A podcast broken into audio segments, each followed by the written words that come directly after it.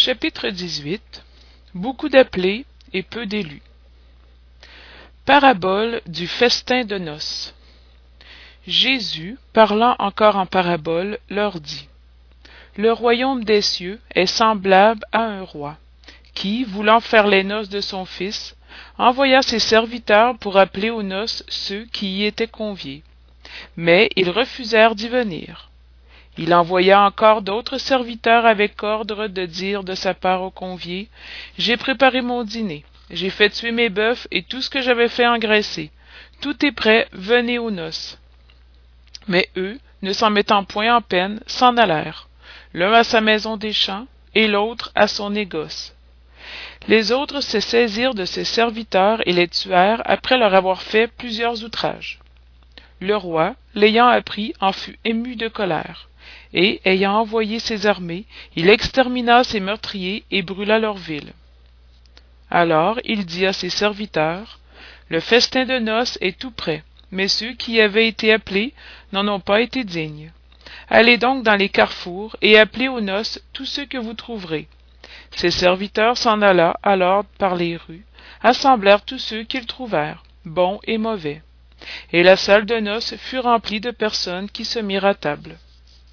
Le roi entra ensuite pour voir ceux qui étaient à table, et, ayant aperçu un homme qui n'était pas revêtu de la robe nuptiale, il lui dit Mon ami, comment êtes-vous entré ici sans avoir la robe nuptiale? Et cet homme resta muet. Alors le roi dit à ses gens Liez-lui les mains et les pieds, et jetez-le dans les ténèbres extérieures. C'est là qu'il y aura des pleurs et des grincements de dents car il y en a beaucoup d'appelés et peu d'élus. Saint Matthieu, chapitre 22, versets de 1 à 14. L'incrédule sourit à cette parabole qui lui semble d'une puérile naïveté, car il ne comprend pas qu'on puisse faire tant de difficultés pour assister à un festin, et encore moins que des invités poussent la résistance jusqu'à massacrer les, les envoyés du maître de la maison. Les paraboles, dit-il, sont sans doute des figures, mais encore faut-il qu'elles ne sortent pas des limites du vraisemblable. On peut en dire autant de toutes les allégories, des fables les plus ingénieuses, si on ne les dépouille pas de leur enveloppe pour en chercher le sens caché. Jésus puisait les siennes dans les usages les plus vulgaires de la vie, et il les adaptait aux mœurs et au caractère du peuple auquel il parlait. La plupart ont pour but de faire pénétrer dans les masses l'idée de la vie spirituelle. Le sens n'en paraît souvent inintelligible que parce qu'on ne part pas de ce point de vue. Dans cette parabole, Jésus compare le royaume des cieux, où tout est joie et bonheur, à un festin. Par les premiers conviés, il fait allusion aux Hébreux que Dieu avait appelés les premiers à la connaissance de sa loi. Les envoyés du Maître sont les prophètes qui venaient les exhorter à suivre la route de la vraie félicité. Mais leurs paroles étaient, peu écoutées. Leur avertissement était méprisé. Plusieurs même furent massacrés comme les serviteurs de la parabole. Les invités qui s'excusent sur les soins à donner à leurs champs et à leurs négoces sont l'emblème des gens du monde qui, absorbés par les choses terrestres, sont indifférents sur les choses célestes. C'était une croyance, chez les Juifs d'alors, que leur nation devait acquérir la suprématie sur toutes les autres. Dieu n'avait-il pas, en effet, promis à Abraham que sa postérité couvrirait toute la terre? Mais toujours, prenant la forme pour le fond, il croyait à une domination effective et matérielle. Avant la venue du Christ, à l'exception des Hébreux, tous les peuples étaient idolâtres et polythéistes. Si quelques hommes supérieurs ou vulgaires conçurent l'idée de l'unité divine, cette idée resta à l'état de système personnel, mais nulle part elle ne fut acceptée comme vérité fondamentale, si ce n'est par quelques initiés qui cachaient leur connaissance sous un voile mystérieux, impénétrable aux masses. Les Hébreux furent les premiers qui pratiquèrent publiquement le monothéisme. C'est à eux que Dieu transmit sa loi d'abord par Moïse, puis par Jésus. C'est de ce petit foyer qu'est partie la lumière qui devait se répandre sur le monde entier. Triompher, triompher du paganisme et donner à Abraham une postérité spirituelle, aussi nombreuse que les étoiles du firmament. Mais les Juifs, tout en repoussant l'idolâtrie, avaient négligé la loi morale pour s'attacher à la pratique plus facile des formes extérieures. Le mal était à son comble. La nation asservie était déchirée par les factions, divisée par les sectes. L'incrédulité même avait pénétré jusque dans le sanctuaire. C'est alors que parut Jésus, envoyé pour les rappeler à l'observation de la loi, et leur ouvrir les horizons nouveaux de la vie future. Conviés des premiers au grand banquet de la foi universelle, ils repoussèrent la parole du céleste Messie et le firent périr. C'est ainsi qu'ils perdirent le fruit qu'ils eussent recueilli de leur initiative. Il serait injuste, toutefois, d'accuser le peuple entier de cet état de choses. La responsabilité en incombe principalement aux pharisiens et aux sadducéens qui ont perdu la nation, par l'orgueil et le fanatisme des uns, et par l'incrédulité des autres. Ce sont eux, surtout, que Jésus assimile aux invités qui refusent de se rendre au repas de noces. Puis il ajoute Le maître, voyant cela, fit convier tous ceux que l'on trouva dans les carrefours, bons et mauvais. Il entendait par cela que la parole allait être prêchée à tous les autres peuples, païens et idolâtres, et que ceux-ci, l'acceptant, seraient admis au festin à la place des premiers conviés. Mais il ne suffit pas d'être invité, il ne suffit pas de porter le nom de chrétien, ni de s'asseoir à la table pour prendre part au céleste banquet. Il faut avant tout et de condition expresse être vêtu de la robe nuptiale c'est-à-dire avoir la pureté du cœur et pratiquer la loi selon l'esprit. Or, cette loi est tout entière dans ces mots. Or, la charité, point de salut. Mais parmi tous ceux qui entendent la parole divine, combien peu en est-il qui la gardent et la mettent à profit? Combien peu se rendent dignes d'entrer dans le royaume des cieux? C'est pourquoi Jésus dit, il y aura beaucoup d'appelés et peu d'élus. La porte étroite. Entrez par la porte étroite, parce que la porte de la perdition est large, et le chemin qui y mène est spacieux, et il y en a beaucoup qui entrent. Que la porte de la vie est petite, que la voie qui y mène est étroite, et qu'il y en a peu qui la trouvent. C'est Matthieu, chapitre 7, versets 13, 14. Quelqu'un lui ayant fait cette demande, Seigneur, y en aura-t-il peu de sauvés? Il leur répondit, Faites effort pour entrer par la porte étroite, car je vous assure que plusieurs chercheront à y entrer et ne le pourront pas. Et quand le père de famille sera entré et aura fermé la porte, et que vous, étant dehors, vous commencerez à heurter en disant Seigneur, ouvrez-nous. Il vous répondra Je ne sais d'où vous êtes. Alors vous commencerez à dire Nous avons mangé et bu en votre présence, et vous avez enseigné dans nos places publiques. Et il vous répondra Je ne sais d'où vous êtes. Retirez-vous de moi, vous tous qui commettez l'iniquité. Ce sera alors qu'il y aura des pleurs et des grincements de dents, quand vous verrez qu'Abraham, Isaac, Jacob et tous les prophètes seront dans le royaume de Dieu, et que vous autres vous serez chassés dehors. Il en viendra d'Orient et d'Occident, du septentrion et du Midi, qui auront place au festin dans le royaume de Dieu. Alors ceux qui sont les derniers seront les premiers, et ceux qui sont les premiers seront les derniers. Saint Luc, chapitre 8, versets de 23 à 30. La porte de la perdition est large parce que les mauvaises passions sont nombreuses et que la route du mal est fréquentée par le plus grand nombre. Celle du salut est étroite parce que l'homme qui veut la franchir doit faire de grands efforts sur lui-même pour vaincre ses mauvaises tendances et que peu s'y résignent. C'est le complément de la maxime il y a beaucoup d'appelés et peu d'élus. Tel est l'état actuel de l'humanité terrestre, parce que la terre étant un monde d'expiation, le mal y domine. Quand il sera transformé, la route du bien sera la plus fréquentée. Ces paroles doivent donc s'entendre dans le sens relatif et non dans le sens absolu. Si tel devait être l'état normal de l'humanité, Dieu aurait volontairement voué à la perdition l'immense majorité de ses créatures. Supposition inadmissible dès lors qu'on reconnaît que Dieu est toute justice et toute bonté. mais de quel méfait cette humanité aurait-elle pu se rendre coupable pour mériter un sort si triste, dans son présent et dans son avenir, si elle était toute reléguée sur la terre, et si l'âme n'avait pas eu d'autre existence? Pourquoi tant d'entraves semées sur sa route? Pourquoi cette porte si étroite qu'il est donné au plus petit nombre de franchir, si le sort de l'âme est fixé pour jamais après la mort?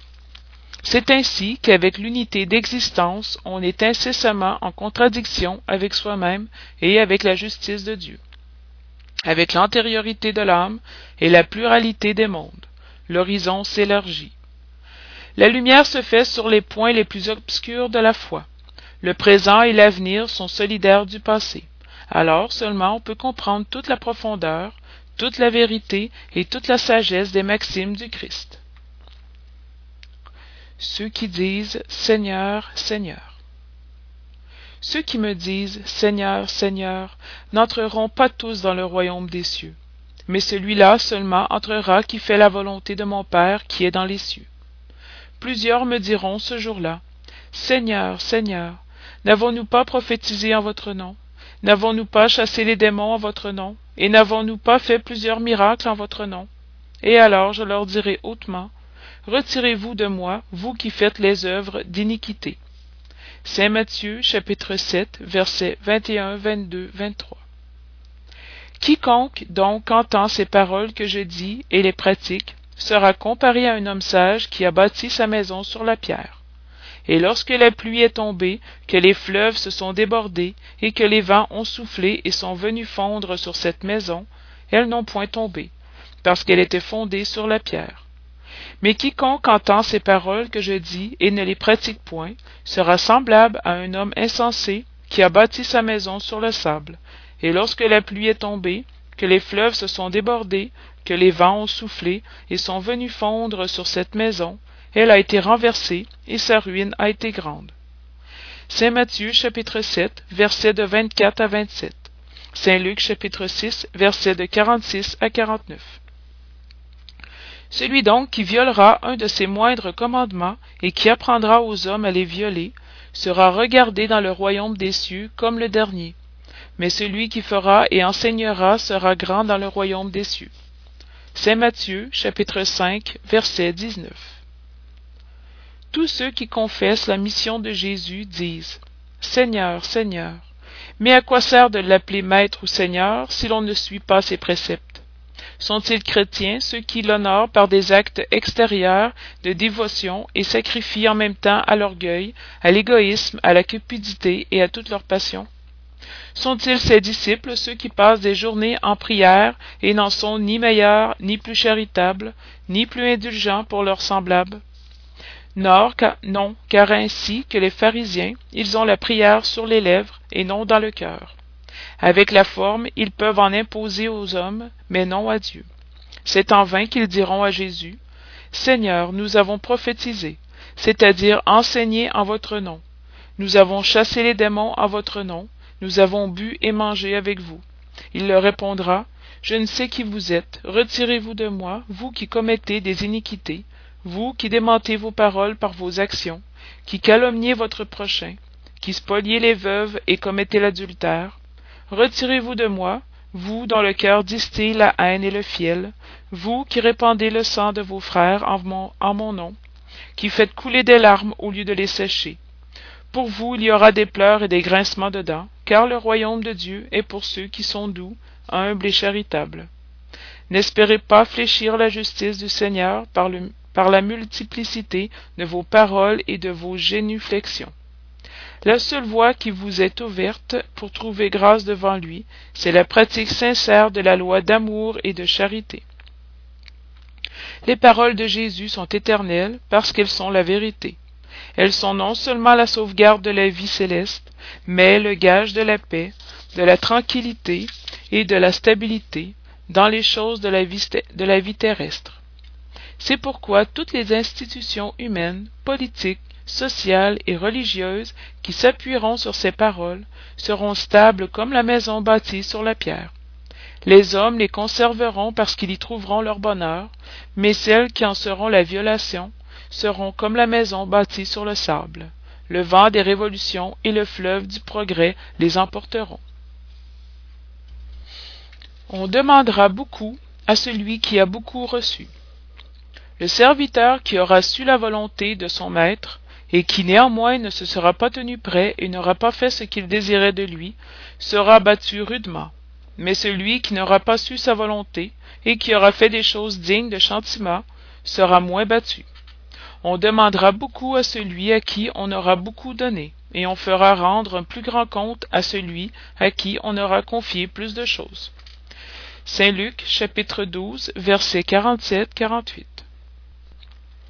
Je suis venu dans ce monde pour exercer un jugement, afin que ceux qui ne voient point voient, et que ceux qui y voient deviennent aveugles. Quelques pharisiens qui étaient avec lui entendirent ces paroles et lui dirent Sommes-nous donc aussi aveugles? Jésus leur répondit Si vous étiez aveugles, vous n'auriez point de péché. Mais maintenant vous dites que vous voyez, et c'est pour cela que votre péché demeure en vous. Saint Jean, chapitre 9, versets 39, 40, 41.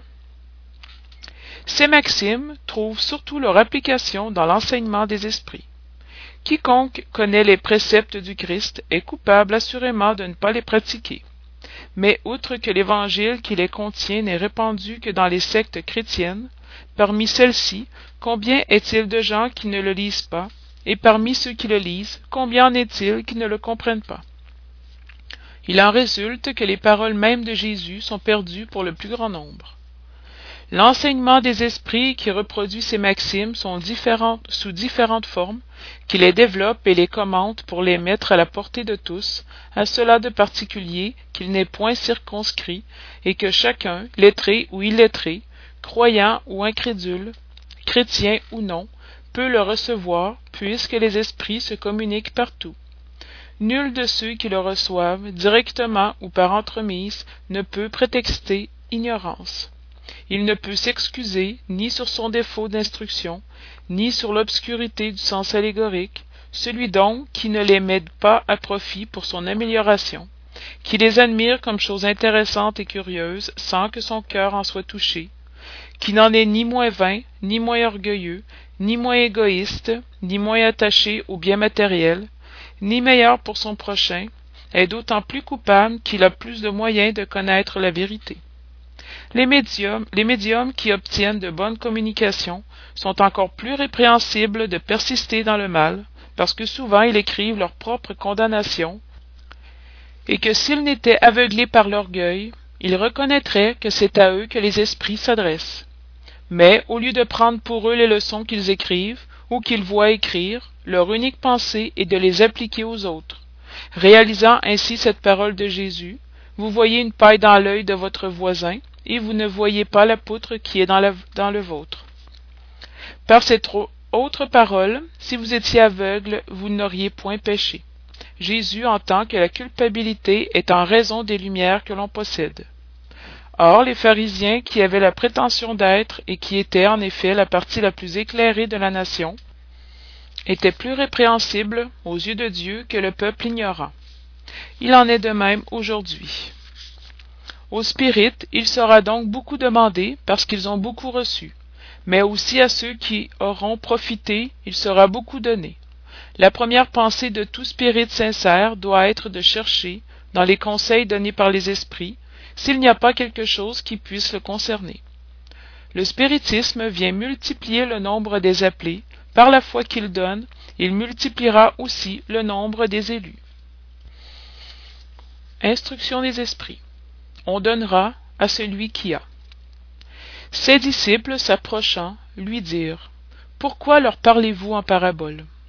Et leur répondant, il leur dit C'est parce que pour vous autres, il vous a été donné de connaître les mystères du royaume des cieux, mais pour eux, il ne leur a pas été donné. Car quiconque a déjà, on lui donnera encore, et il sera dans l'abondance. Mais pour celui qui n'a point, on lui ôtera même ce qu'il a. C'est pourquoi je leur parle en parabole, parce qu'en voyant, ils ne voient point, et qu'en écoutant, ils n'entendent ni ne comprennent point. Et la prophétie d'Isaïe s'accomplit en eux, lorsqu'il dit Vous écouterez de vos oreilles, et vous n'entendrez point, vous regarderez de vos yeux, et vous ne verrez point. C'est Matthieu chapitre 13, versets 10 à 14. Prenez bien garde à ce que vous entendez, car on se servira envers vous de la même mesure dont vous vous servez, vous vous serez servi envers les autres, et il vous sera donné encore davantage. Car on donnera à celui qui a déjà, et pour celui qui n'a point, on lui ôtera même ce qu'il a. Saint Marc chapitre 9 versets 24-25. On donne à celui qui a déjà et on retire à celui qui n'a pas. Méditez ces grands enseignements qui vous ont souvent semblé paradoxaux. Celui qui a reçu est celui qui possède le sens de la parole divine. Il n'a reçu que parce qu'il a tenté de s'en rendre digne et que le Seigneur, dans son amour miséricordieux, encourage les efforts qui tendent au bien. Ces efforts soutenus, persévérants, attirent les grâces du Seigneur. C'est un aimant qui appelle à lui le mieux progressif, les grâces abondantes qui vous rendent fort pour gravir la montagne sainte, au sommet de laquelle est le repos après le travail. On ôte à celui qui n'a rien ou qui a peu. Prenez ceci comme une opposition figurée. Dieu ne retire pas à ses créatures le bien qu'il a daigné leur faire. Hommes aveugles et sourds, ouvrez vos intelligences et vos cœurs. Voyez par votre esprit, entendez par votre âme, et n'interprétez pas d'une manière aussi grossièrement injuste les paroles de celui qui a fait resplendir à vos yeux la justice du Seigneur. Ce n'est pas Dieu qui retire à celui qui n'avait pas peu reçu. C'est l'Esprit lui-même qui, prodigue et insouciant, ne sait pas conserver ce qu'il a, et augmenter, en la fécondant, le bol tombé dans son cœur. Celui qui, ne, celui qui ne cultive pas le champ que le travail de son père lui a gagné et dont il, hérite, voit ce champ se couvrir d'herbes parasites. Est-ce son père qui lui reprend les récoltes qu'il n'a pas voulu préparer? S'il a laissé les graines destinées à produire dans ce champ moisir faute de soins, doit-il accuser son père si elles si ne produisent rien? Non, non. Au lieu d'accuser celui qui avait tout préparé pour lui, de reprendre ses dons, qu'il accuse le véritable auteur de ses misères et qu'alors, repentant et actif, il se mette à l'œuvre avec courage, qu'il brise le sol ingrat par l'effort de sa volonté, qu'il le laboure jusqu'au cœur à l'aide du repentir et de l'espérance, qu'il y jette avec confiance la graine qu'il aura choisie, bonne entre les mauvaises, qu'il l'arrose de son amour et de sa charité. Et Dieu, le Dieu d'amour et de charité, donnera à celui qui a déjà reçu. Alors il verra ses efforts couronnés de succès, et un grain en produire cent, et un autre mille. Courage, laboureurs, prenez vos herses et vos charrues, labourez vos cœurs, arrachez-en l'ivraie, semez-y le bon grain que le Seigneur vous confie, et la rosée d'amour lui fera porter des fruits de charité. Un esprit ami, Bordeaux, 1862. On reconnaît le chrétien à ses œuvres. Ceux qui me disent Seigneur, Seigneur, n'entreront pas tous au royaume des cieux, mais celui-là seul qui fait la volonté de mon Père qui est dans les cieux. Écoutez cette parole du Maître, vous tous qui repoussez la doctrine spirite comme une œuvre du démon. Ouvrez vos oreilles, le moment d'entendre est arrivé. Suffit-il de porter la livrée du Seigneur pour être un fidèle serviteur? Suffit-il de dire Je suis chrétien pour suivre Christ? Cherchez les vrais chrétiens, et vous les reconnaîtrez à leurs œuvres. Un bon arbre ne peut porter de mauvais fruits, ni un mauvais arbre porter de bons fruits. Tout arbre qui ne porte pas de bons fruits est coupé et jeté au feu. Voilà les paroles du Maître, disciple de Christ. Comprenez-les bien. Quels sont les fruits que doit porter l'arbre du christianisme? Arbre puissant dont les rameaux touffus couvrent de leur ombre une partie du monde mais n'ont pas encore abrité tous ceux qui doivent se ranger autour de lui. Les fruits de l'arbre de vie sont des fruits de vie, d'espérance et de foi. Le christianisme, tel qu'on l'a fait depuis bien des siècles, prêche toujours ses divines vertus. Il cherche à répandre ses fruits, mais combien peu les. L'arbre est toujours bon, mais les jardiniers sont mauvais.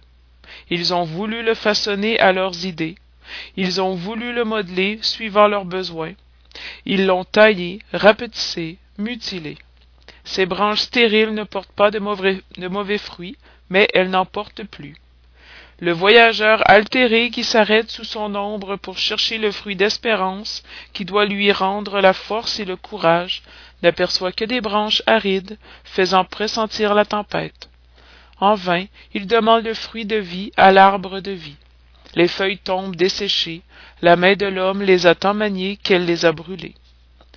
Ouvrez donc vos oreilles et vos cœurs mes bien-aimés. Cultivez cet arbre de vie dont les fruits donnent la vie éternelle. Celui qui l'a planté vous engage à le soigner avec amour et vous le verrez porter encore avec abondance ses, fruits divins. Laissez-le tel que christ vous l'a donné. Ne le mutilez pas son ombre immense veut s'étendre sur l'univers. Ne raccourcissez pas ses rameaux. Ses fruits bienfaisants tombent en abondance pour soutenir le voyageur altéré qui veut atteindre le but. Ne les ramassez pas ces fruits pour les enfermer et les laisser pourrir afin qu'ils ne servent à aucun. Il y a beaucoup d'appelés et peu d'élus.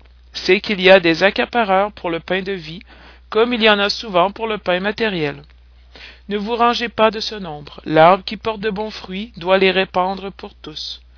Allez donc chercher ceux qui sont altérés. Amenez-le amenez-les sous les rameaux de l'arbre et partagez avec eux l'abri qu'il vous offre on ne cueille pas de raisins sur les épines. Mes frères éloignez-vous donc de ceux qui vous appellent pour vous présenter les ronces du chemin et suivez ceux qui vous conduisent à l'ombre de l'arbre de vie le divin sauveur le juste par excellence l'a dit et ses paroles ne passeront pas. Ceux qui me disent seigneur seigneur n'entreront pas tous dans le royaume des cieux mais ceux-là seuls qui font la volonté de mon père qui est dans les cieux. Que le seigneur de bénédiction vous bénisse que le dieu de lumière vous éclaire que l'arbre de vie répande sur vous ses fruits avec abondance. Croyez et priez siméon bordeaux